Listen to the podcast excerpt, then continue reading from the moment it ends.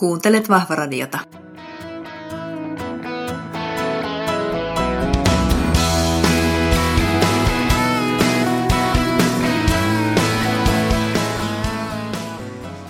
Heippa hei kaikille ja tervetuloa Vahva Radioon taas kuuntelemaan meidän, meidän uutta jaksoa. Ja tervetuloa myös Nina Lyytinen, psykologi, juttelemaan nyt tänne toiseen podcastiin kerrankin.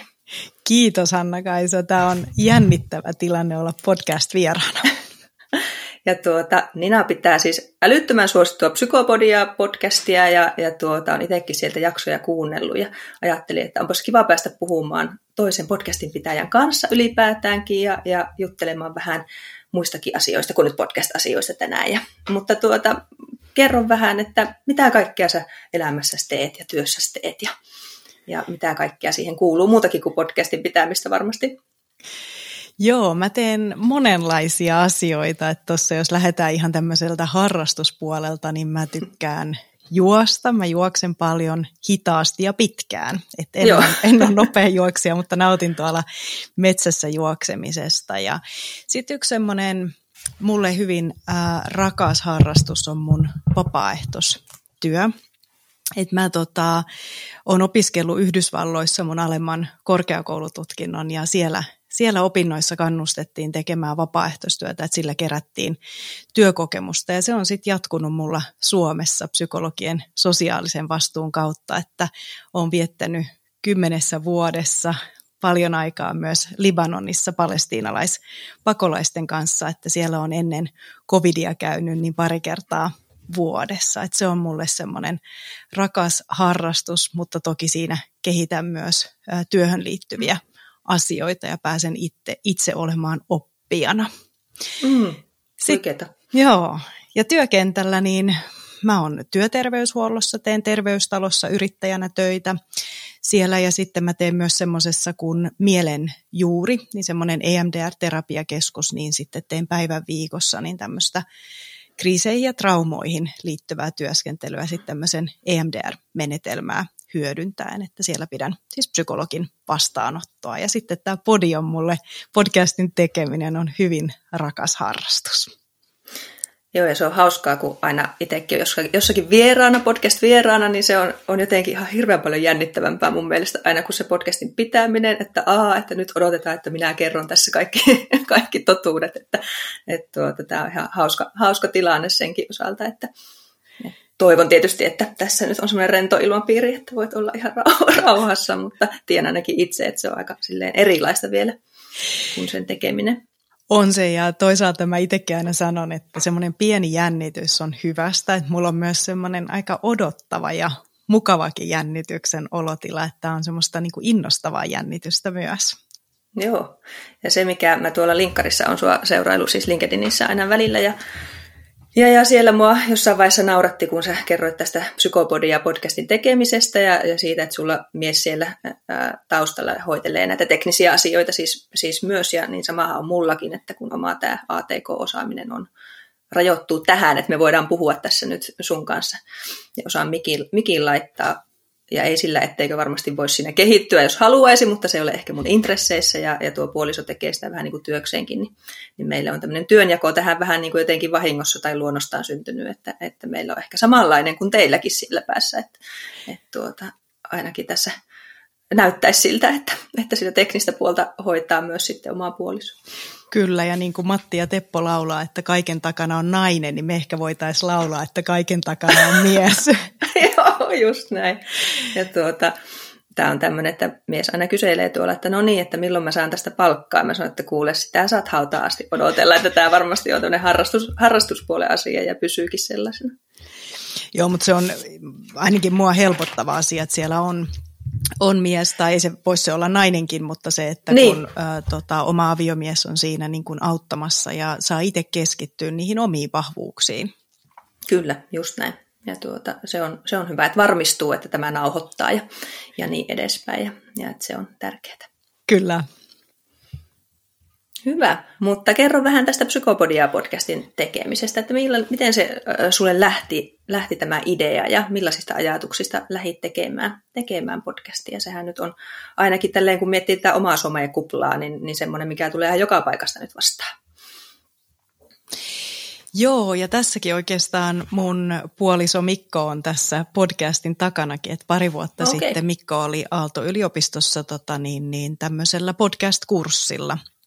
Ja hän sitten kotona kertoi siinä podcast-kurssin antimista ja siitä, että hän ehkä suunnittelee kollegan kanssa podcastin tekemistä. Ja mä oon aika nopea innostumaan, niin mä en tiedä, on hekin joitain jaksoja tehnyt, mutta ei niin intensiivisesti kuin miten tämä psykopodia on lähtenyt liikkeelle. Että mä innostuin siitä ja, ja halusin lähteä nimenomaan tekemään niin kuin psykologian aihealueisiin liittyvää podcastia. Että mä oon paljon kuullut ennakkoluuloja psykologien työhön liittyen ja toki niin kuin mielenterveyteen liittyy paljon stigmoja ja siinä taustalla oli se, että mä halusin tuoda näkyväksi sitä, että mitä psykologian alalla tehdään ja toki myös rikkomaan mielenterveyteenkin liittyviä stigmoja, että psykologit on ihan ihmisiä, kenen vastaanotolle voi mennä. Siellä on paljon tutkijoita, tietokirjailijoita ja, ja sitten, että tulisi näkyviin myös, että tämä on hyvin laaja tieteenala, että, että, että sitä ei ihan yhdessä lauseessa voi kertoa, että mitä psykologi tekee, että se vähän riippuu, että missä se psykologi työskentelee ja minkälaista työtä hän tekee, niin mä halusin tuoda näitä psykologisia ilmiöitä esille. Mm. Ja tuota, mähän on tämmöinen oma elämäni keittiöpsykologi, psykologi, vaikka tuonne urheilu- ja liikunta puolelle ja psyykkisen valmennuksen puolelle ehkä nyt viime aikoina keskittynyt, mutta on aina silleen miettinyt, että maailma on minussa menettänyt hyvän, hyvän psykologin, että, että kun en ole nuorena sinne ää, lähtenyt, eli senkin takia tietenkin kiinnostaa, kiinnostaa niin kuin nämä aiheet, mitä käsittelet siellä. Joo, ja sehän no se ei ole myöhäistä. Niin, sanotaan, että tälleen kolme maisterin tutkintoa plakkarissa olen ajatellut, että nyt pitää pikkusen harkita, mutta näin mun proffakin on mulle sanonut, että eihän se vieläkään. Kyllähän sä vielä sen neljännenkin voit sieltä käydä hakemaan. Mutta katsotaan. Niin. Eli katsotaan, tuleeko susta tulevaisuudessa muukin kuin keittiöpsykologi. niin, just niin. No, minkälaista tuo teidän podcastin tekeminen on ollut? Mitä sä oot oppinut siitä tai mitkä on ollut sulle semmoisia tärkeimpiä asioita sen tekemisessä? Säkin oot nyt jo kerinnyt sitä muutaman vuoden vissiin jo tekemään kuitenkin. Joo, meillä oli just tuossa kaksivuotispäivä, mm. että kaksi vuotta on tehty ja pikkusen ylikin jo ja mä oon oppinut tosi paljon, mutta toi mistä me lähdettiin liikkeelle, että tässä taustalla on, on tota niin, niin teknistä puolta ja miehen osaamista, niin kyllä mä luulen, että mä oon op, tai onkin oppinut ehkä eniten niin kuin vielä niin kuin oman puolison osaamisen arvostamista, että kun sitä saa nähdä käytännössä, että mitä kaikkea tämän podcastin taustalla on ja, ja tota, kaikki nämä tekniset härpäkkeet ja nauhoitusjutut ja äänenlaatu ja leikkaukset ja muut, niin, niin niistä mä oon oppinut, mutta nimenomaan niin kuin sitä kautta, että mitä se toinen tekee. Ja sitten ihan tämmöisistä niin työn jaollisista asioista, että työterveyspsykologina tiedän, että roolit ja tavoitteet, että ne on selkeät, niin ne on hyvin tärkeitä, niin mä näen myös tämmöisen podcastin tekemisen taustalle, että on tärkeää tietää, että mistä kukin on vastuussa. Että ei myöskään tule semmoista turhaa työtä, mutta myös sitten, että molemmat voi keskittyä siihen, että mikä on se mun tehtävä tämän podcastin tekemisessä. Hmm. Ja sitten mä oon oppinut, että tämä on ihan valtavan mahtavaa ja innostavaa tehdä podcastia, että on tosi kivaa ja mä nautin ihan suunnattomasti mun vieraiden kohtaamisesta ja heidän kanssa keskustelusta ja se on toki, että mä oon psykologina tapaankin yksilövastaanotoilla ja toki koulutuksissa ihmisiä, niin nautin siitä, mutta tässä on vähän erilainen rooli, niin nautin mm. myös tästä roolista. Kyllä, Olla joo. podcastin emäntänä. Kuulostaa hyvin tutulta.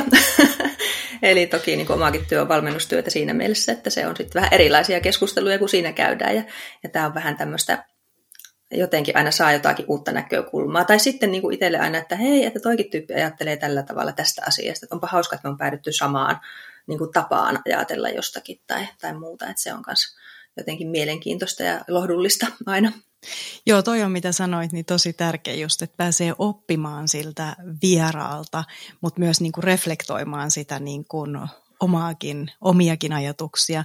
Mutta sitten minusta on myös mielenkiintoista se, että miten toinen pukee asioita sanoiksi. Että kuinka monella tavoilla niin kuin asioita voi ilmasta.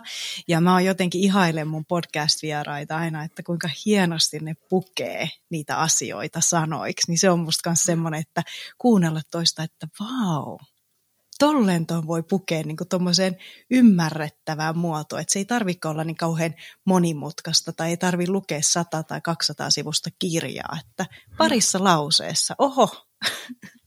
Joo, ja toi on ehkä semmoinen, mistä niinku huomaan, että ihmiset sunkin podia siis kiittelee monesti kommenteissa. Ja, ja tuota, toi on myös tosi hauska, koska toi on myös omaa huomioon. Aina sillä tavalla ihan suu auki, että ai vitsi, kun se sanoikin ton jotenkin yksinkertaisesti ja silleen kivasti, että miten en ole itse jotenkin keksinyt tuollaista ilmaisutapaa, että se on niinku hyvin, nytkin kun sua kuuntelen, niin ihan sama ajatus on päässä, mutta siis se, että se on aina niinku ihan samat huomiot kyllä podin pitämisestä.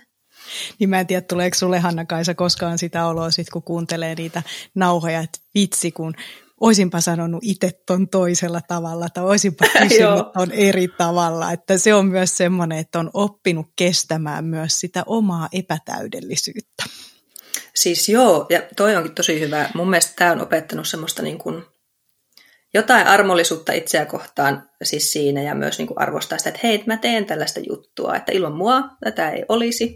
Ja, ja tuota, ehkä tämä tietysti tämä oma ääni ja muu, että, että se on ollut joku semmoinen ihan kamala, että mä en ole pystynyt kuuntelemaan itseäni ollenkaan tai katsoa itsestäni videoita, mutta tämä on siedättänyt semmoista, että mulla ei enää mitään väliä, että ei se niinku hetkauta mua suuntaan eikä toiseen, toiseen enää näiden vuosien jälkeen kyllä, että, että voi ihan sieltä katella ja kuunnella, että taas tuli tällaista nyt sitten söhellettyä. Joo, ja sitten se tuo mulla ainakin myös just sitä arvostusta, kun seuraa esimerkiksi live-uutisia tai radiolähetyksiä tai muista, että kuinka haastavassa tilanteessa jokainen, joka antaa esimerkiksi haastattelun, on, että ne siinä tilanteessa joutuu hyvin nopeasti vastaamaan kysymyksiin, mistä heille ei ole ajatustakaan, mitä sieltä tulee. Että myös semmoinen niin kuin, jotenkin semmoinen inhimillinen näkökulma myös muiden esiintymiseen, kun tässähän kuitenkin podcastissa niin näitä voi leikata, niin tässä on vielä vähän niin kuin helpompi, mutta sitten kun ajatellaan niin kuin kaikkia, jotka antaa haastatteluita livenä ja myös toki lehtihaastatteluja. Että kyllä itsekin, jos hioisi kymmenen tuntia jotain juttuja, niin kyllähän niistä tulisi hyvin erilaisia kuin silloin, kun sä nopeasti vastaat johonkin kysymyksiin. Joo, toi on tosi tärkeä pointti. Myös tämä on itsellä sama, että jotenkin ja mä oon alkanutkin ehkä tämän podcastin myötä myös antaa, aina kun joku mä oon kuuntelemassa jonkun esiintymistä tai jotakin koulutusta mitä tahansa, niin mä oon niin, kuin niin 120 prosenttia se ihmisen puolella ja mä aina muistan antaa niin kuin positiivista palautetta, koska se on tietysti sellaista, mitä niin kuin esiintyvässä roolissa itsekin aina kaipaisin. Ehkä on siinä tavalla niin kuin ruvennut miettimään, että mitä kaikkea siihen liittyy ja, ja miten niin kuin haastavaa se on. Ja toisaalta tämä podcast-formaatti on itselle sellainen ää, siinä mielessä just ehkä kivaakin, että tässä ei vaaditakaan semmoista niin kuin täydellisyyttä, että jos mä rupeisin tekemään radio-ohjelmaa, missä mä tietäisin, että tätä voi, no voi tätäkin tietysti editoida ihan miten, miten huvittaa, mutta se ei ollut siinä mielessä ehkä, ehkä tapana nyt liiallisuuksiin asti, niin mä en ikinä saisi mitään aikaiseksi, koska mä hiosin ja hiosin ja hiosin sitä niin paljon, että se ei ikinä pääsisi päivänvaloa näkemään. Joo, ja sittenhän meidän on hyvä just muistaa se, että sitä radio-ohjelmaa tekee yleensä kovan luokan ammattilaiset, että me ollaan harrastelijoita, Joo, jotka niin kuin niin. tehdään tätä, että myös se arvostus sinne kaikille, jotka sitä radio, radiotoimittajana ja, ja siellä tuotantoa hoitaa, niin heillä on pitkät koulutukset ja osaaminen siihen työhön. Kyllä. Ja, tuota, ja toi oli myös hyvä, mitä sanoit tuosta oman miehen ammattitaidosta, että se on kyllä täälläkin päässä sillä tavalla, että tuntuu, että, että puolisoni tekee tässä enemmän töitä tämän, tämän suhteen kuin meikäläinen, että minä juttelen mukavien ihmisten kanssa ihanista jutuista ja tuota, opin siinä ja, ja muuta ja sitten hän siellä hoitaa kylläkin ihan innoissaan omasta tontistaan, mutta, mutta silti ehkä siinä on onnistunut työjako täälläkin päässä. Ihanaa, kun sä sanot ton, että sä koet, että puoliso tekee enemmän töitä kuin sinä, koska mm. mulla on myös usein toi kokemus ja välillä on ihan silleen, että, että mitä, mitä mun pitäisi tehdä vielä lisää, että kun toinen tekee niin paljon. Joo, ihan sama ja mä oon tässä tuota, sitä pohdiskelua ja mietitty, että okei, että tämä on tämmöinen, ihmisillä on erilaisia vahvuuksia, että, että tuota, kyllä mäkin tietysti tätä suunnittelen ja tutustun vieraaseen ja muuta, mutta toi on ihan sama, sama fiilis ja, ja tämä on kyllä ihana sun kanssa puhua näistä, että on niin kuin hyvin samantyyppisiä ajatuksia, ajatuksia tästä. Ja juuri toi, että saa keskittyä siihen, missä on se oma innostuminen ja vahvuus, niin kuin säkin sanoit, että sun puoliso nauttii kuitenkin niistä jutuista, niin sehän se meilläkin on, että mä tiedän, Mikko niin kuin nauttii siitä pienestä näpräämisestä, mistä mä en voisi nähdä, että mä sitä tekisin. Joo, mä tuota, olen joskus aloittanut podcastien tekemisen silleen, että, että sitä on nauhoitettu Mäkissä, sillä Mäkin jollain mikillä. Ja tuota, sitten joku mun kaverin kaverin kaveri on niin kuin editoinut se julkaisukuntoon, koska mulla ei jotenkin ole niin kuin minkäänlaista kiinnostusta lähteä sinne. sinne. Mutta sitten se on tietysti olisi ehkä ihan hyväkin välillä, jos sattuu jotakin näitä nauhoituksen aikaisia virheitä tai muita, että osaisi reagoida jotenkin, mutta sitten pitää huuella tuonne toiseen huoneeseen, että tulee ihan kattelemaan. Onneksi Joo. apu on lähellä. No miten jos nyt tuota mietitään psykopodia podcastia, niin mihin sä näet, että se liikkuu? Tai onko sulla siinä jotakin semmoisia intohimoja ajatuksia sen suunnasta nyt jatkossa? No meillä on tällä hetkellä just käynnissä tämmöinen palautekysely, että me halutaan kehittää psykopodia podcastia ja toivonkin, että, että ihmiset kävis antaa, antaa siihen palautetta ja on saatukin jo paljon palautteita, niin pyritään sen pohjalta katsoa, että onko jotain semmoista, mitä meidän olisi hyvä tehdä toisin. Eli, tota, eli kuullaan meidän kuuntelijoiden palautteita ja lähdetään katsoa sitä kautta, että, että mitä, mitä me mahdollisesti kehitetään. Mm. Ja sitten meillä on toki uutena ollut nyt yhteistyö Suomen podcast-median kanssa niin kuin kaupallisen yhteistyökumppaneiden ää, kanssa, että meillä on muutamia kaupallisia yhteistyöjaksoja tehty ja ne on nimenomaan tämmöistä niin kuin sisällöllistä yhteistyötä, että ei semmoista niin kuin mainostamista, niin se on ollut myös semmoinen mielenkiintoinen uusi lisä tähän ja sitten taas siinäkin me on päästy niin kuin podcast-median kanssa tekemään semmoista yhteistyötä, että nähdään taas sitä heidän vahvuusta ja vahvuutta ja me saadaan keskittyä tähän meidän, meidän omaan tekemiseen. Mahtavaa. Ja tuota, kuulostaa, kuulostaa siltä, että, tai tietenkin, tietenkin onkin ollut hirveän hyvää vastaanotto, minkälaista palautetta sulle on tullut, tullut podeista. Varmaan kaikenlaista, mutta mitä, mikä on semmoinen tyypillisi palautetta, tai mitä sulle on jäänyt mieleen ihmisiltä? No siellä on niin monenlaista palautetta, mutta yksi mikä jäi esimerkiksi noissa kyselyissä mieleen oli, että haluttaisiin, että podcasti ilmestyisi useammin vaikka päivittäin. Niin se tuntui toki kivalta, että joku haluaa kuulla meitä vielä enemmän. Mutta tota, siellä on monenlaisia palautteita. On ollut semmoista, että ihmiset niin kuin hyödyntää tätä podcastia niin kuin omaan kehittymiseen. Osa niin kuin hakee myös semmoista ehkä omille ajatuksille tukea tai uusia ajatuksia. Ja, ja sitten sellaiset toki, mitkä jää mieleen on myös, että ihmiset on jotenkin tämän podcastin myötä myös uskaltautuneet hakemaan itselleen apua ja tukea semmoisiin haasteen tai solmukohtiin elämässä, missä voisi olla hyvä jutella jonkun ammattilaisen kanssa. Ja sitten osa on reflektoinut myös niitä asioita, mitä on ehkä siellä psykologin tai psykoterapeutin vastaanotolla käsitellyt vuosia sitten. Ja nyt jotenkin se tulee, että ai niin, tostahan me puhuttiin, me puhuttiin itsemyötätunnosta, että nyt mä ymmärrän ja nyt mä pääsen siihen niin kuin kiinni. Että ne palautteet mm. on hyvin laajoja sekä sieltä itsensä kehittämisestä, sitten semmoiseen niin kuin itsetutkiskeluun, mutta myös siitä niin kuin itsestä oppimiseen. Et tota, ja mä luen kaikki palautteet, mitä tulee, ja tota, pyrin toki myös kaikkiin vastaamaan, ja jos jostain syystä vastausta ei tule, niin kannattaa huikata, huikata uudestaan, että tota, se on yleensä mm. sitten vaan vahingossa unohtunut vastata.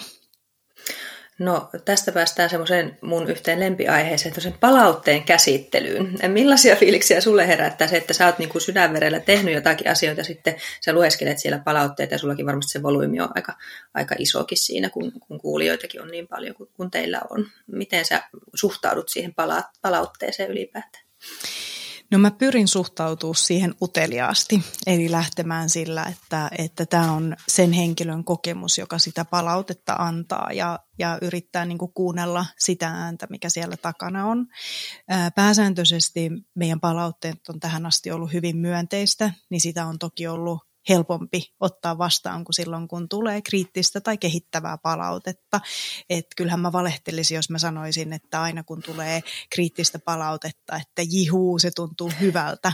Mutta myös jos ei kehittävää palautetta saa, niin ei toki voi kehittyä tai oppia uutta tai lähteä kehittämään jotakin. Että se on tosi tärkeää, mutta kyllähän se aina tuntuu vähän, että hmm, mites nyt tästä, mutta, mutta toivon edelleen, että saadaan myös sitä kehittävää palautetta. Ja mm. mä oon ollut tosi kiitollinen siitä, että kaikki palaute, mitä me on saatu, on ollut tosi asiallista. Eli tota, epäasiallista palautetta en ole saanut, ja kehittävä palaute on toki eri ottaa vastaan kuin epäasiallinen palaute. Juuri näin. Joo, ja ei, mullakin on ihan samanlaiset kokemukset myös tästä omastakin. Ja, ja esimerkiksi nyt palautteen perusteella Vahvaradiossa on luovuttu tästä alkuintrosta ja, ja vaihdettu vähän äänenlaatua paremmaksi osittain sieltä, mitä on, on kuulijat, kuulijat sanoneet, niin se on ollut erittäin positiivinen kehitys myös itselle. Nyt mä oon silleen, että aah, miksi mä tehnyt tätä jo ajat sitten, että tosi hyvä. Joo, toi on musta tosi tärkeä, koska sillähän me päästään niin kuin kehittämään ja rakentamaan niin kuin sitä, mutta toki ei varmaan koskaan kaikkia voida mielittää, mutta silloin kun me tiedetään, että mitä kuuntelijoiden odotukset on, niin paremmin pystytään yrittää siihen vastata. Hmm. Joo, ja tuota, kuunnelkaa ihmiset psykopodiaa myöskin. Meillä on joitakin samoja vieraitakin sun kanssa, sun kanssa ollut.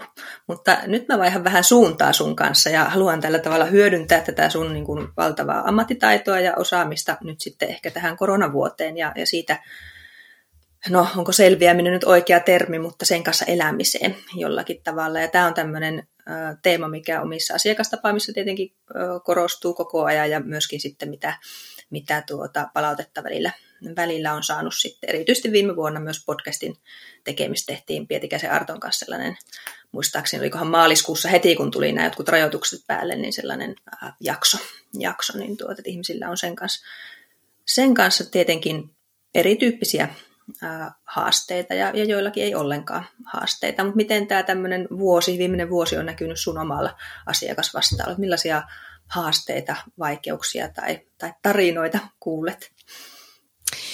No kyllähän mä työssä näen hyvin monenlaista, että, että koronavuosi on toisille ollut hyvin raskas ja ahdistava.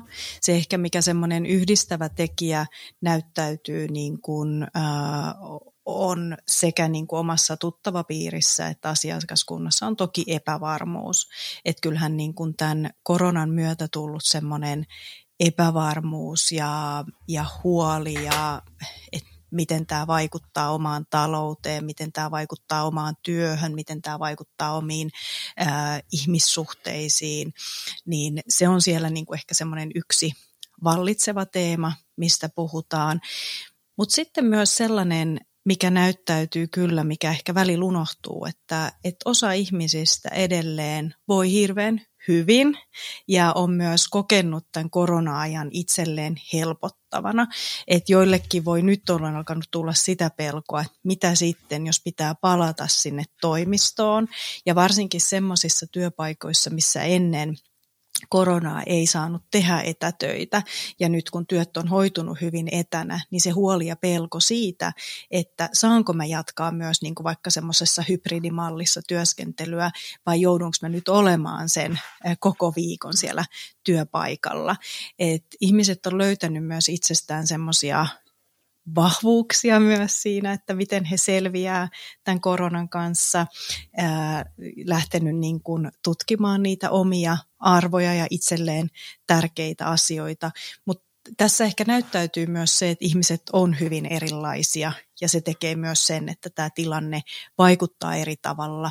Ja toki sekin vaikuttaa siihen, että minkälainen on se meidän elämän historia, minkälaisia haasteita me on kohdattu aikaisemmin, mikä on se sen hetkinen elämäntilanne ja, ja sitten toki myös, että miten tämä korona on vaikuttanut. Että onhan se niin kuin niille ihmisille eri, kelle tämä vaikuttaa. Esimerkiksi työhön niin, että, että on lomautuksia tai on menettänyt työpaikan, kun taas sitten semmoisella, jolla työmäärä voi olla edelleen tosi suuri tai kasvanut koronan myötä ja sitten kaikki, mitä on siinä välissä.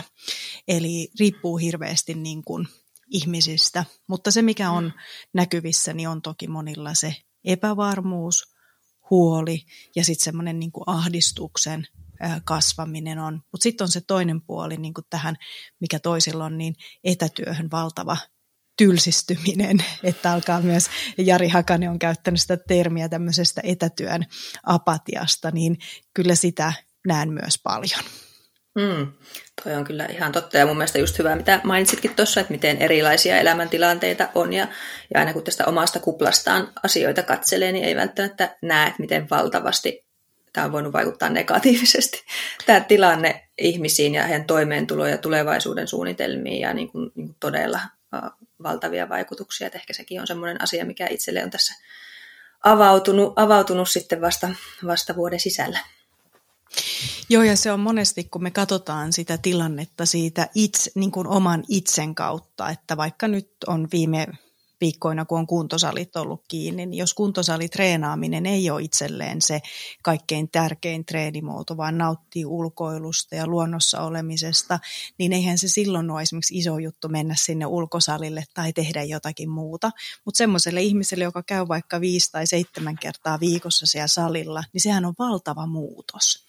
Et mm. myös se, että mistä, mistä perspektiivistä me katsotaan, ja toki sitten kuntosali yrittäjillehän tämä on iso juttu, että vaikka niin kuin ihmiset ymmärtää, että tässä niin kuin tehdään sen yhteisen hyvän eteen ja terveys ja ihmisten turvallisuus on tässä niin kuin se tärkeä, niin kyllähän se saa herättää silti niitä tunteita, että, että se harmittaa tai tuntuu ikävältä. Että aina mm. myöskään se ymmärrys ja fakta ei ole tietenkään se, mikä poistaa niitä tunteita. Että saa silti tuntea ja saa puhua siitä ikävästä olotilasta, mitä erilaiset tilanteet niin kuin itselleen aiheuttaa ja miltä ne tuntuu. Ja se ei poista mm. sitä, etteikö halua niin kuin, noudattaa niin kuin näitä määräyksiä, mutta silti se voi harmittaa ja saa harmittaa. Joo, toi on tärkeä pointti. Ja, tuota, tässä kun omaakin sali meni kiinni, niin huomaan tämän, että viime vuonna mua ei se haitannut ollenkaan, mutta nyt tässä ehkä tämä etätyöapatia tai mikä se on, on ollut, että aa, apua, että multa vietiin se viimeinenkin paikka. Ja mä on todella etuoikeutettuja ja, ja niin kuin first world problems oikeasti tunnistan sen. Ja sehän tuo sitä semmoista niin kuin syyllisyyttäkin, että apua, että miksi mä tunnen näin. Tämä on ihan typerä juttu, ei saa, ei saa niin kuin ei saisi olla tällaista fiilistä, että monella on niin kuin oikeasti elinkeino mennyt ja mänillitä jostakin salista, salista mm. mutta tuota, se selkeästi vaikutti nyt, nyt enemmän sitten jostakin syystä. Niin ja kyllähän se on ne asiat, mitkä tulee omalle kohdalle ja koskettaa sitä omaa arkea, niin kyllähän ne tuntuu eri lailla myös kuin sitten se, mitä toiselle. Ja kyllä se syyllisyyskin on semmoinen hyvin luonnollinen ja normaali tunne tämmöisessä tilanteessa, että itsekin on paljon sitä peilannut tässä viimeisen vuoden aikana, että koen myös olevani hyvin etuoikeutetussa asemassa. Mm. No, jos tuohon epävarmuuteen ja ahdistukseen ja, ja sellaiseen palataan, niin tämä nyt on ihan hirveän laaja kysymys ja anteeksi Nina, että mä esitän tämän, mutta miten sen kanssa pitäisi elää, elää jos ikään kuin nimenomaan tämä tämmöinen epävarmuus, eli mistään ei tiedä, miten asiat on menossa ja mä huomaan omastakin asiakaskunnasta, että osa selvii sen kanssa paremmin ja pystyy elämään aika hyvin tässä hetkessä ja ikään kuin ottaa sen rajoitukset ja muut muutokset sillä tavalla, kun ne sitten tulee. Ja osalle se on ihan todella, todella vaikea sietää. Eli, eli se, että ei tiedä, miten kesä menee, huolehtii jo syksystä tai huolehtii jo ensi vuodesta. Ja muuten elämässä saattaa olla, että on työpaikka ja muuten palikat on ihan hyvin, mutta se just se, että ei tiedä, miten, miten menee, niin miten sen kanssa pitäisi elää tai miten, mitä siihen voisi jotenkin tehdä. Joo, ja tämä on hyvä kysymys ja iso kysymys. Ja Joo, mä tiedän. ei ole semmoinen niin yhtä yksinkertaista vastausta, niin kuin ei moneen asiaan olekaan, kun me puhutaan isoista kysymyksistä. Mutta jos me ajatellaan siltä kannalta, niin toi jo, että tunnistaa – että ahdistaa ja tunnistaa, että on epävarmuutta, niin se on yksi hyvä lähtökohta, että lähtee pysähtyä sen äärelle, että, että huomaa niitä tunteita, huomaa niitä omia reaktioita, niin se on jo hyvä, hyvä lähtöpiste. Mutta sitten siihen, että mikä on se, mikä tuottaa epävarmuutta, niin kuin sä sanoit esimerkiksi sitä, että mitä tehdä kesällä, että, että saako tehdä, saako lähteä lomamatkalle, voiko tehdä asioita, niin myös se, että mitkä siellä on niitä epävarmuutta tuottavia asioita. Mutta sitten voi ajatella niin, että sen epävarmuuden rinnalle ottaa myös sit niitä asioita, mitkä tällä hetkellä on joko semmoisia, niin missä on sitä hallinnan tunnetta tai semmoista jonkunlaista varmuutta, tai sitten toinen, mä usein itse käytän semmoista termiä, että mitkä tuottaa sitä turvaa. Että mitkä on niitä elämän myös todellisia turvatekijöitä, että et lähtee niin kuin niiden äärelle. Toki tiedän, että on paljon ihmisiä, joiden voi olla myös vaikea tunnistaa tai voi olla, että ei ole hirveän paljon semmoisia turvaelementtejä, mutta usein jotakin on. Niin sen epävarmuuden ja huolen rinnalle lähtee tarkastelemaan, mitkä on niitä turvaa tuottavia tekijöitä. Ja se turvaa tuottava tekijä voi olla esimerkiksi se, että, että mulla on oma koti että et täällä kotona mä oon turvassa, täällä niin kuin tämä korona ei mua, niin kuin, se ei ole mulle vaaraksi. Se voi olla yksi semmoinen tekijä, voi olla, että johonkin kirjan lukemiseen uppoutuen pääsee vähän johonkin toiseen maailmaan, mutta joskus se voi olla myös se, että jonkun kanssa jutella, puhua siitä turvattomuuden, epävarmuuden tunteesta tai puhua jostakin ihan muusta kuin koronasta, että saada se niin kuin mieli myös joihinkin muihin asioihin. Se voi olla myös, että kun lähtee tuonne lenkkipolulle tai luontoon oleilemaan, niin siellä luonnossa voi kokea sen, että kun aktivoi aisteja, että siinä keho ja mieli mieli rauhoittuu. Mutta jollakin tavalla sen epävarmuuden ja huolen rinnalle katsoa niitä turvatekijöitä. Jollekin se voi mm. olla, niin kuin me puhuttiin tässä vähän siitä, että meillä on työ, että meidän työ ei ole tällä hetkellä uhattuna, niin se voi olla yksi semmoinen, että mä tiedän, että mun työ ei ole uhattuna, mulla riittää töitä, ja, ja mulla on niin työssä semmoinen turvallinen näkymä. Se voi olla yksi semmoinen turvaa tuottava tekijä. Mutta silloin, jos se työ on uhattuna, niin onko jotain semmoista, mikä tuottaa sitä niin kuin varmuutta tai turvallisuuden tunnetta. Mutta siihen mm. rinnalle, sen epävarmuuden huolen rinnalle ottaa niitä turvaa tuottavia elementtejä. Joskus se voi olla se, että muistelee jotain tärkeää ihmistä, joka on jossakin kohtaa elämän varrella ollut. Se voi olla toisille se mummo tai isoäiti tai vaari tai joku hyvä ystävä tai alasteen opettaja tai joku tämmöinen. Ja mä itse myös katson tätä monesti siltä kannalta, että, että mikä on auttanut mua aikaisemmin silloin, kun mulla on ollut vaikeaa. Eli mitkä on ollut ne tekijät silloin, kun sulla on ollut haasteita ja vaikeuksia. Ne ei tarvi olla niin isoja, mitä tämä pandemia, ne voi olla jotain pienempiä vastoinkäymisiä, niin mikä silloin auttoi? Juttelit sä jonkun kanssa, kuuntelit sä musiikkia, kävit sä lenkillä, mitkä oli ne tekijät, mitkä auttoi silloin selviämään. Ja nyt kun me ollaan oltu tämän pandemian keskellä jo yli vuosi, niin mä ajattelin, että jokaisen meillä varmaan löytyy tämän vuoden aikana jotakin tekijöitä, mitkä on auttanut selviämään tähän asti. Et myös tätä niin kuin vuotta peilaten, että, että mitkä on ollut ne tekijät, mitkä on auttanut. Mikä on niin kuin, ää, auttanut mua jaksamaan niin kuin tähän asti.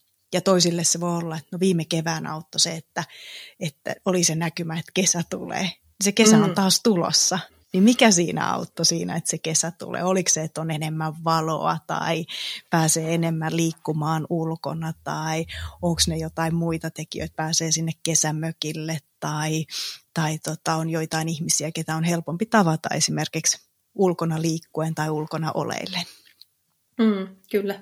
Tosi ihania pointteja, tärkeitä, tärkeitä asioita. Ja just tuossa äh, tulee mieleen niin kuin tästä liikuntapuolelta ehkä tällainen, että, että tietyllä tavalla on tottunut vaikka joukkueurheilija tai muuta ja sitten se onkin viety pois, niin, niin sitten voi olla niin kuin hankala jotenkin, että se on ollut se, mikä on tuonut sen kaiken, tietyllä tavalla jonkinlaisen yhteisöllisyyden ja merkityksen ja ilon ja onnistumisen tunteita, pätevyyden tunteita ja, ja tällaisia, ja sitten se viedään pois, niin onkin niin kuin aivan tyhjän päällä. Että, et, ja sitten jää vähän niin kuin silleen, että ei osaa oikein mistään lähteä rakentamaan semmoista samantyyppistä. Mitä sä tämmöiseen tilanteeseen ikään kuin, miten sä lähtisit sit vaikka sitä asiakkaan kanssa miettimään, että, et, koska sehän voi tuoda semmoista niin kuin, no, tylsistymistä ja just sitä, että et, niin kuin kokee, että on jäänyt aivan yksin. Joo, se on ihan totta ja kyllähän se myös on, että eihän joukkue urheilua korvaa yksilölajit, että sehän on niin kuin sanoit, että siellä on ne joukkuetoverit ja siellä on monesti niin kuin erilaiset roolit myös, että jos pelaa vaikka jalkapalloa, niin mikä on se sun rooli siinä pelissä ja muuta, niin eihän sitä, sitä saa tietenkään samanlaiseksi. Mutta tota, mut siinä vähän niin kuin pohti, että, että toki se, mikä on se menetys, että sen äärellekin on lupa pysähtyä tai onkin hyvä pysähtyä, että mitkä on ne asiat, mitkä siinä surettaa. Ja onko jotain semmoisia elementtejä, mitä siitä voi hyödyntää, että ei voi olla sen vaikka koko jalkapallojoukkueen kanssa pelaamassa, mutta voiko esimerkiksi joidenkin joukkuekavereiden kanssa mennä ulos ja vaikka kolmen tai neljän hengen ryhmässä tehdä jotain pelaamista, että sitä vähän lähtee tutkimaan. Ja toki myös sitten sitä, niin kuin, eh, että onko ollut vuosien varrella jotain muuta semmoista urheilua esimerkiksi, mistä on nauttinut tai jotain muuta tekemistä. Eh, voiko pelata siellä eh, netin välityksellä jotakin videopeliä, missä on jalkapalloa, missä sitten olisi esimerkiksi muita niin kuin virtuaalisesti läsnä. Mutta eihän niin kuin, niin kuin senkin niin kuin hyväksyminen, että, että sitä täysin samaa ei saa. Sehän on ihan mm. selvä. Mutta onko jotain elementtejä, mitä siitä voi saada, tai onko jotain muuta, mikä voisi tuoda niin kuin hetkellisesti iloa, vaikka se ei tuo sitä samaa iloa. Joo, just tämä, että vähän voi niinku dissektoida, että mitä siellä on ollut ne elementit, mitkä on, on niinku ollut mulle tärkeitä. Ja just tämä, että sen ei tarvitse tulla välttämättä liikunnasta niiden kaikkien elementtien, vaan oli tosi hyvä, että et tota, sitten voi pelata vaikka pleikkaa tai jotakin mm. muuta, mistä tulee sitten samantyyppistä niinku pelillistä, jos sitten se lenkkeily muuten tietenkään ei tuota sellaista samaa fiilistä. Kyllä. Ja sitten tuohon, kun aikaisemmin kysyit just vähän tästä ahdistuksen ja epävarmuuden mm. säätelystä, niin tekee tähän mieli myös sanoa, että kannattaa käydä myös tuolla mielenterveystalo.fi-sivuilla, että siellä on myös erilaisia tämmöisiä harjoituksia ja ohjeita sekä niin kuin ahdistukseen, mutta siellä on myös semmoinen osia niin kuin ihan ahdistuksen ja tämmöisen epävarmuuden säätely, että sieltä löytyy myös harjoitteita ja, ja semmoisia niin kuin, äh, keinoja, minkä kanssa vähän työstää sitä omaa mm. ahdistusta. Että se kannattaa aina muistaa, että nämä on myös yksilöllisiä asioita, että kaikille ei toimi se sama, että sen takia mm. ei voi antaa, että teen näin ja näin ja näin ja voit Kyllä. hyvin. Et... Sen takia mä jo olen pahoillani näistä kysymyksistä, että mä tiedän, se on aina niin kuin, että mistä kulmasta lähetään, niin se ei tietenkään koske kaikkia, esimerkiksi kuulijoitakaan sen osalta, että miten minä esitän, esitän tietyn kysymyksen. Joo, ja sitten semmoinen, että jos huomaa, että että ne omat keinot tai tämmöiset harjoitteet, mitä kokeilee, tai ystävän tai läheisen kanssa juttelu ei ole se, mikä auttaa, niin joissain tilanteissa niin myös se, että, että hakee sitä ammatti, ammattiapua. Että myös sen niin kuin luvan antaminen itselleen, että se ei ole heikkoutta tai huonommuutta, että tarvii sitä apua. Että, että myös jos me katsotaan ihan resilienssikäsitteenkin kautta, niin eihän resilientti ihminen ole sellainen, joka vain selviää yksin, vaan siinä on nimenomaan se, että on se kyky ottaa sitä apua vastaan. Eli saa pyytää apua niissä tilanteissa. Ja, ja sitten jos miettii, että no mistä mä nyt sitä apua lähden hakemaan, että jonotkin on pitkät, niin ainakin semmoiset, niin on nämä myös esimerkiksi kriisipuhelimet, mihin voi matalalla kynnyksellä soittaa. Ja sitten tietysti, jos on työterveyshuolto tai opiskeluterveydenhuoltoa, niin sieltä myös sitten sen avun hakeminen esimerkiksi. Mm, mm, kyllä. Ja ehkä semmoinen niin kuin no, ennaltaehkäiseväkin apu, apu sen osalta, ettei tarvitse olla aivan ajanut seinää, seinää tietysti, niin olisi hienoa. Joo, ja tämähän on, kun mä työskentelen työterveyspsykologina, niin pyrinkin aina muistuttaa ihmisiä, että mehän tehdään ennaltaehkäisevää työtä. Eli ei pidäkään odottaa siihen, että sairastuu, vaan nimenomaan saa tulla silloin, kun huomaa, että nyt tätä olisi ehkä hyvä reflektoida jonkun kanssa. Ja toki eihän sekään aina ole helppoa se, että mä haen ammattiapua tai se, että se on niin kuin sellainen itselleen turvaa tuottava elementti. Että voi olla, että siitäkin on aikaisempia huonoja kokemuksia tai ei, tai ei ole kokemusta siitä, mitä siellä ammattilaisen kanssa, miten se toimii, miten siellä jutellaan. Niin anna itsellesi lupa kokeilla. Mm. Mua äh, huvittaa tälleen oman elämän äh, kannalta tämä, että kun resilienssistä puhutaan ja, ja sen kehittämisestä ja just tämä, että niin kun mietitään, että miten on selvinnyt menneistä vastoinkäymisistä ja, ja mitä siellä on ollut sellaista, mitkä on auttanut jaksamaan. Ja mä muistan Belgiassa opiskellessa, niin kun erosin silloista poikaystävästä sille, että oltiin eri maissa ja, ja tuota, äh, siellähän mä sitten skypettelin äh, vuonna 2009 kotiin. Eli tämä tällainen tuen hakeminen etäyhteyksien kautta oli silloin niin kuin sellainen, ei todellakaan siinä mittakaavassa kuin nyt, mutta se oli se tapa, tapa millä siihen tottu, niin se nyt ei, tämä nyt on puoliksi huumoria, mutta tietyllä tavalla, että nytkin jos on, niin se on hyvin luontaista, voi olla sitten senkin kautta, että silloin niitä setvittiin sitten siellä Skypeissä niitä omia fiiliksi sä oot ollut edelläkävijä tämmöisen etäpalveluiden käyttämisessä. Elämä itse... pakotti. ja mä itse asiassa kuuntelinkin tota Aunttien jaksoa, niin teilläkin ilmeisesti on juuri tämmöisiä ennaltaehkäiseviä matalan kynnyksen palveluita.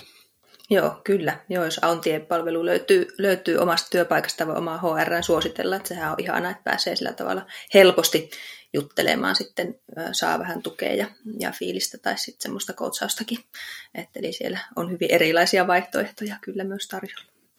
Joo, no toi yhteisöllisyys on myös semmoinen asia, mikä on ö, nyt ollut paljon Framilla työpaikoissa, erityisesti nyt etätyöaikana, ja, ja siihen ehkä ö, kuulee aina hyvin monenlaisia niin kuin näkemyksiä, tietysti yksilöstä riippuen ja millainen tyyppi, tyyppi on ja minkälaista tykkää. Eli just näitä tyyppejä, ketkä on ihan mielellään, ö, mielelläänkin vähentänyt sitä yhteisöllisyyttä, ja sitten on niitä, jotka todella kärsii kärsii, jos mietitään tosiaan äärilaitoja. Ja varmasti sitten moni on siinä mielellä, että okei, että voisihan sitä olla vähän lisääkin, mutta tämäkin on tällä hetkellä ihan ok.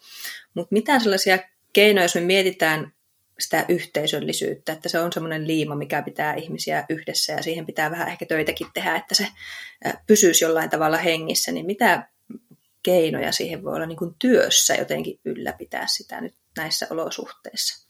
Vai onko se vaan semmoinen, että hyväksytään, että sitä nyt ei oikein ole. No en lähtisi siitä, että hyväksytään vaan, että sitä ei ole. Että kyllä sen ää, ylläpitäminen vaatii tässä kohtaa niin kuin enemmän työtä varmasti kuin siinä niin, kuin niin sanotusti normitilanteessa. Ja itse olen nähnytkin työpaikoilla hyvin luovia ratkaisuja. Että mun mielestä työpaikoilla on lähdetty hyvin monenlaisilla tavoilla ylläpitämään yhteisöllisyyttä. Ja varmaan se paras tapa on myös lähteä liikkeelle on juuri se, että kuunnellaan mitä on työyhteisön jäsenten tarpeet ja toiveet. Et mä ajattelisin, niin kuin, että esihenkilön tai HRnkään, niin ei siellä tarvii yksin yrittää miettiä, että mitä tässä voidaan tehdä. Et laittaa vaikka joku kysely tai, tai jossain tämmöisessä niin kuin virtuaalikokouksessa, niin pyytää sitä palautetta, että mitä tarpeita ja toiveita on, että lähdetään yhdessä kehittää. Koska jos ajatellaan yhteisöllisyyttä, niin ei sitä yksi esihenkilö tai johtaja voikaan yksin rakentaa. Ja tota, Mutta yksinkertaisemmillaan mä ajattelen niin kuin yhteisöllisyyden rakentamista ja ehkä semmoinen merkitys, merkityksellinenkin tekijä on se, että me kysytään ihmisiltä, mitä heille kuuluu.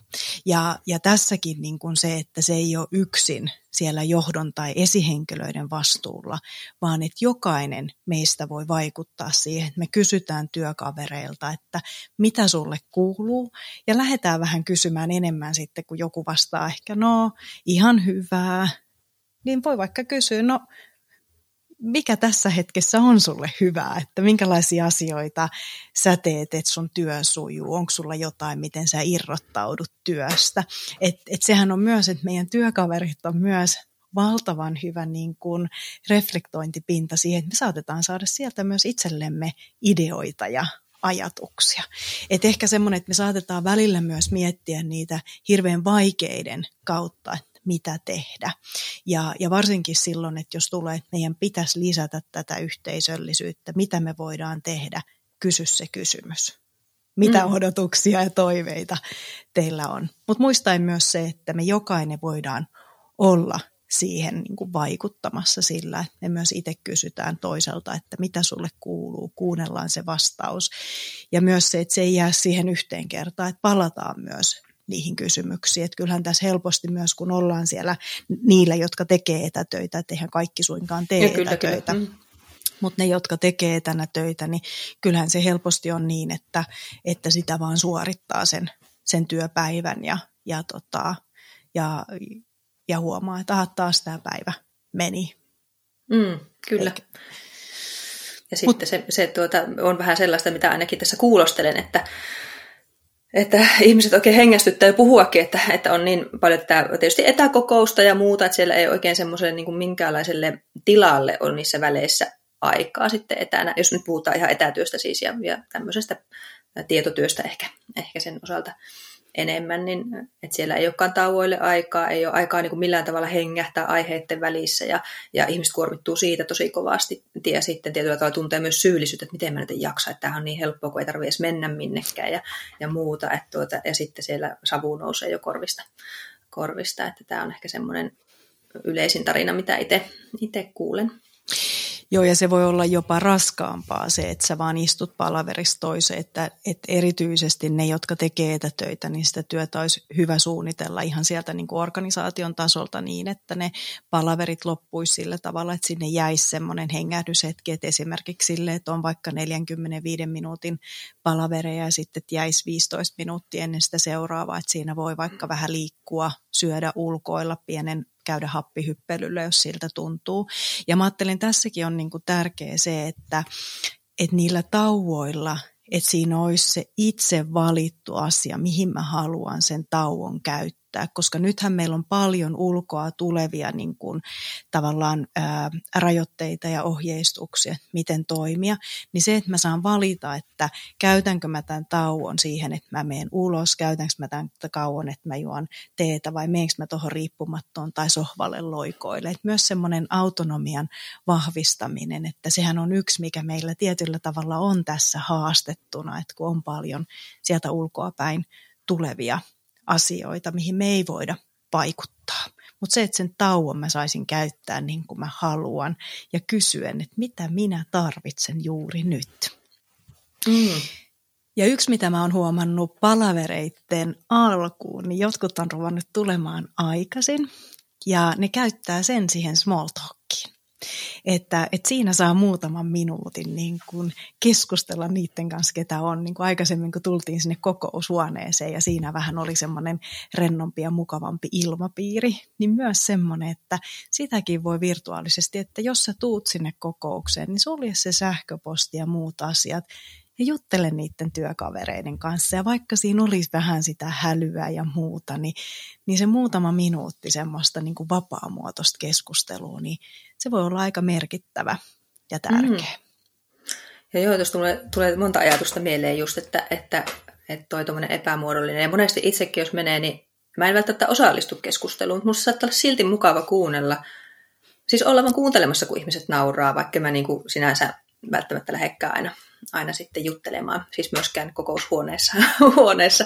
Mutta se voi olla silti tärkeä semmoinen niin hengenluoja siinä, että okei, että täällä niin on, voin tämmöistäkin asioista keskustella. Sekin luo sitä yhteisöllisyyttä, että, että on mahdollisuus tällaiseen ja se niin kuin sallitaan.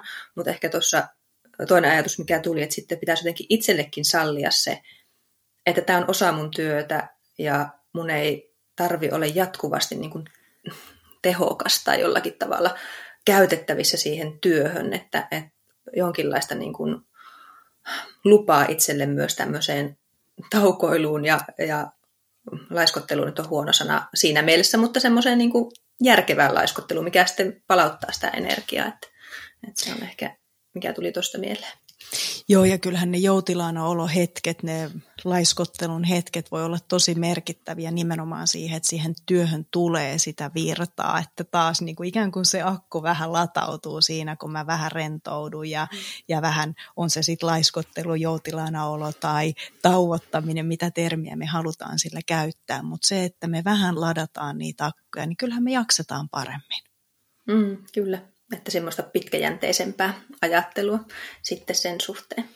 Joo, ja toi niin kuin yhteisöllisyyden rakentuminen itse kun ollut yrittäjänä niin pitkään ja tietysti asiakastyötä ja muuta, mutta semmoista varsinaista työyhteisöä ei siinä mielessä ole ollut, ollutkaan ja omat tavoit on sitten ihan mielelläänkin pidän ne sillä tavalla semmoisessa yksinäisyydessä ollen aina, että lataan sitten akkuja aina seuraavaa, seuraavaa asiakastapaamista varten, niin mä oon sitten kokenut tietysti tämän semmoisen suhteellisen luontevaksi tämän tämän niin kuin täydellisen etäilyn, etäilyn senkin, senkin suhteen tälleen omalta kannalta, kun asiaa mietin. Joo, ja kyllähän tämä joissain paikoissa on myös lisännyt sillä tavalla sitä yhteisöllisyyttä ja yhteenkuuluvuuden tunnetta, että on kuullut myös toisten sanovan, että on mahtava nähdä, että toi toimitusjohtajakin juo muumimukista kahvia tai joku tällainen, mistä sä et tietäisi niin kuin niin, vaikka totta. sen johtajat. Ne voi olla aika pieniä asioita, mitkä tuo myös meitä yhteen. Mutta sitten on nähnyt toki firmoja, missä on, on niin kuin mietitty ja lähdetty yhdessä tiimien kanssa rakentamaan erilaisia luovia kisailuita tai hauskuutuksen hetkiä ja tämän, tämän tyyppisiä viikoittain tai kuukausittain.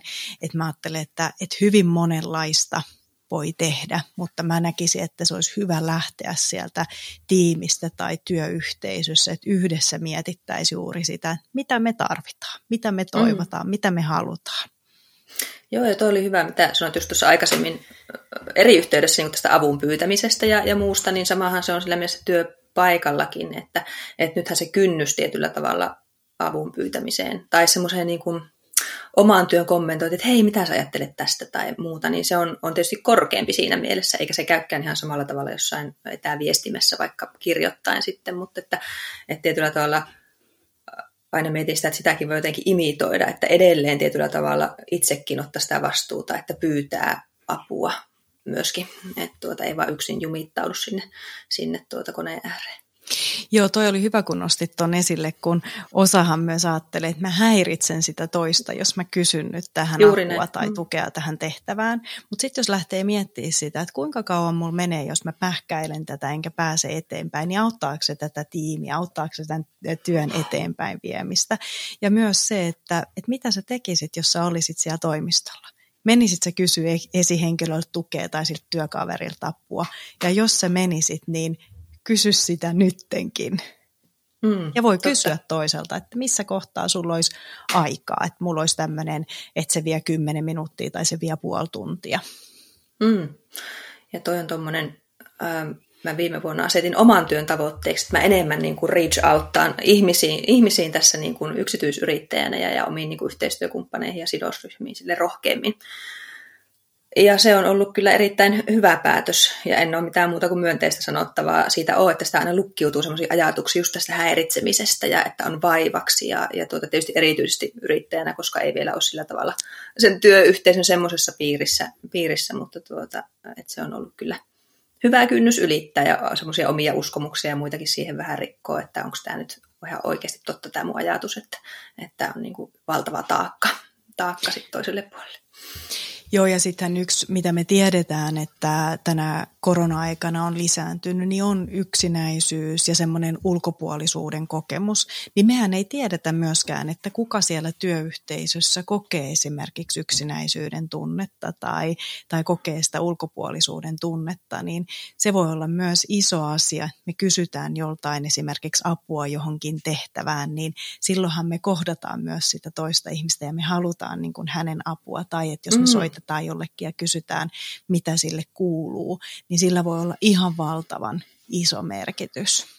Joo, ja mulle tulee jotenkin mieleen, mä muutamia asiakkaita ollut tuolla Britteen saarella ja, ja heillä tämä yhteisöllisyys ja, ja semmoinen ehkä small talk ja kaikki tämä tämmöinen kulttuuri on vielä erilaista kuin Suomessa ja, ja toki yksilöeroja näissä, näissä myöskin on, eikä vain kulttuurieroja, mutta muistan silloin, silloin joskus viime vuonna, että heillä oli hyvinkin nopeasti ja innovatiivisesti otettu käyttöön tämmöisiä yhteisöllisyyden rakentamista, miten niin kuin joka päivä on joku tämmöinen hetki, missä tullaan yhteen kahvi, juomaan teetä tai kahvia tai, tai muuta. Ja, ja sitten Suomessa vielä vähän kipuiltiin, että, että nyt tehdään tehokkaasti pelkästään töitä, että molemmissa on puolensa ja puolensa aina tietenkin, ja mikä sopii mihinkin kulttuuriin, ei siinä mitään, mutta musta se oli ihan hauska oppimiskokemus itselle nähdä, että okei, että niin näitä voi tehdä näinkin. Et toki he siellä Britteen saarilla kovasti kärsi tietenkin siitä, siitä, että jos on vielä ollut enemmän sellainen kulttuuri, missä se on erittäin tärkeää että se onkin sitten joku etäkahvihetki, mutta tuli semmoinen olo, että moni suomalainen olisi voinut sitä oppia, että hei, mekin voitaisiin järjestää tämmöisiä. Mun mielestä nyt on ollutkin, niin kuin sanoitkin, niin, niin tosi innovatiivisia tapoja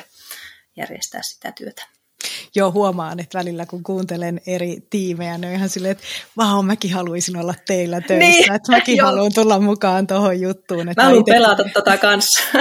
joo mäkin haluan olla tuollaisessa mukana, että, että huomaa semmoista myös innostumista, vaikka itse ei ole, ole niin kuin siinä mukana, niin, niin tota, toivon, että myös ne tiimin jäsenet sitä kokee, kun kuulee, kuulee toki eri tiimeistä erilaisia juttuja.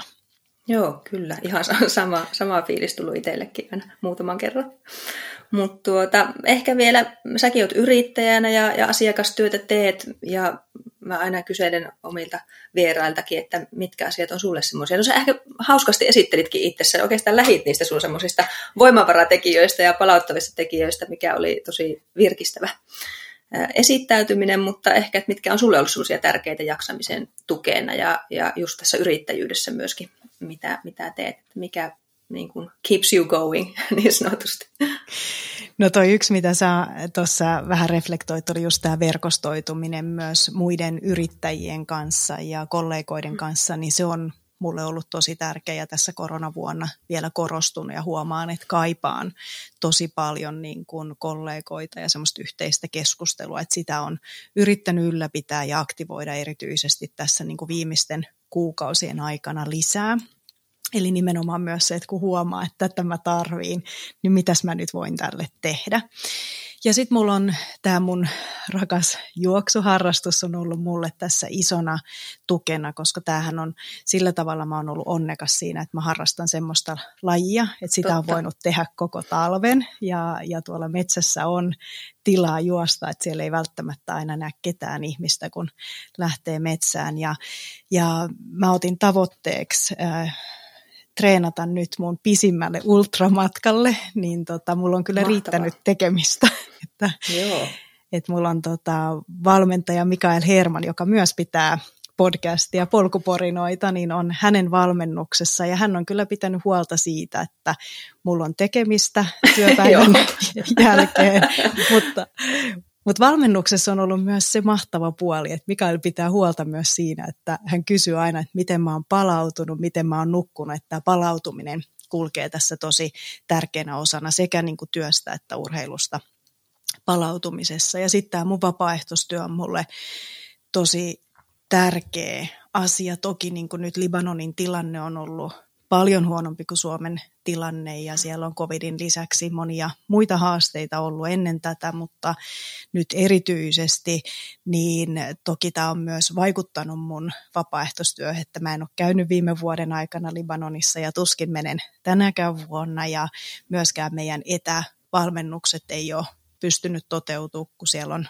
on hyvin erilaiset Joo. olosuhteet. Mutta se on ollut myös semmoinen voimavara, vaikka siinä on ollut haasteita, niin se yhteydenpito niihin, ketä mun koulutettaviin ja, ja tuttaviin Libanonissa, niin kyllä se antaa mulle myös voimaa ja energiaa, kun mä peilaan myös näiden pakolaisten niin kuin taustaa ja sitä, mistä he on selvinnyt pitkään ja mitä he käy nyt läpi.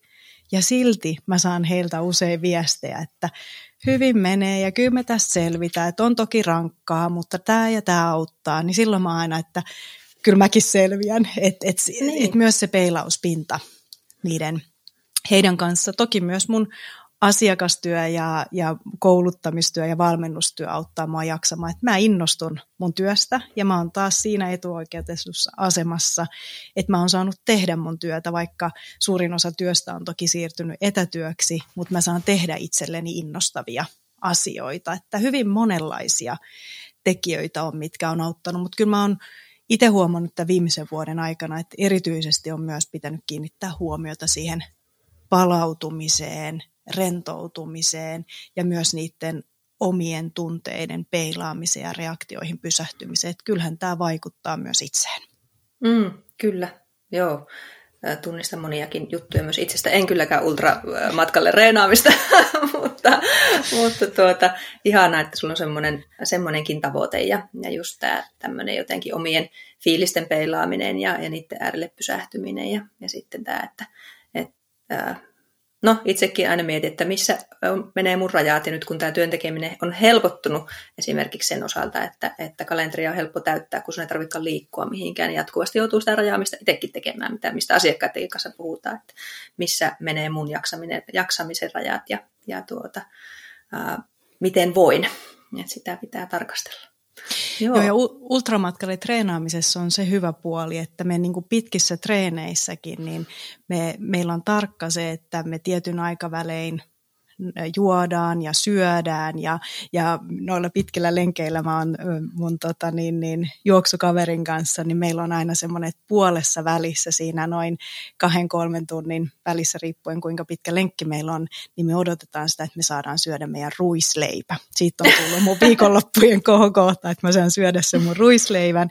Ja sitten toki, että, että se ei ole pelkästään siihen ultramatkalle treenaaminen, vaan myös se, että mä näen itseni pohjoisessa pallaksen tuntureilla juoksemassa, yöttömässä yössä. Et siinä on myös tämmöinen päästä niin kuin sinne luonnon äärelle ja viettää siellä pitkä aika ja mm. nauttien niin kuin niistä maisemista.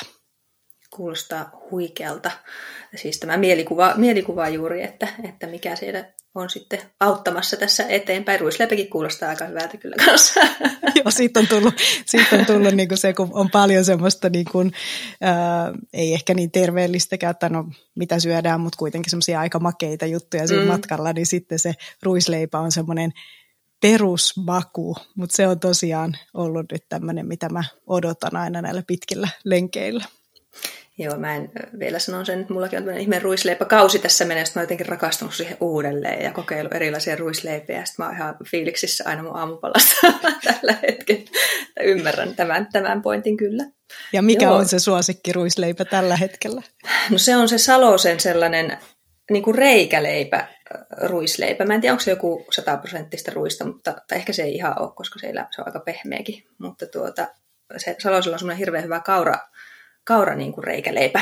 Tai sellainen, miksi sitä sanotaan semmoista, onko se reikäleipä?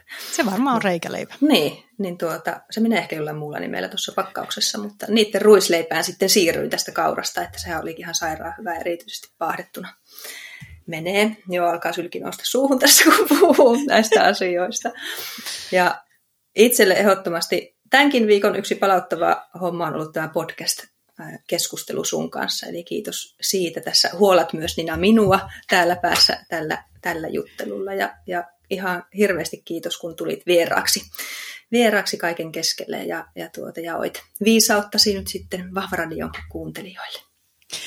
Kiitos Hanna-Kaisa. Nyt mäkin voin pikkuhiljaa ruveta rentoutumaan. Niin, juuri Jän, Jännitys laskee. Hyvin meni, hyvin meni. Joo. Mutta hei, kiitos kaikille Vahvaradion kuuntelijoille ja palataan taas ensi jaksossa asiaan. Kiitos kun kuuntelit Vahvaradiota. Tässä podcastissa äänessä olen minä, eli Hanna Kaisaraninen, ja arvostan kovasti, jos vielä arvostelet podcastin omassa podcast-palvelussa ja jaat ja kommentoit ja annat paljon hyviä arvioita Vahvaradiolle, saadaan tässä monia hyviä viestejä eteenpäin. Kiitoksia ja palataan taas.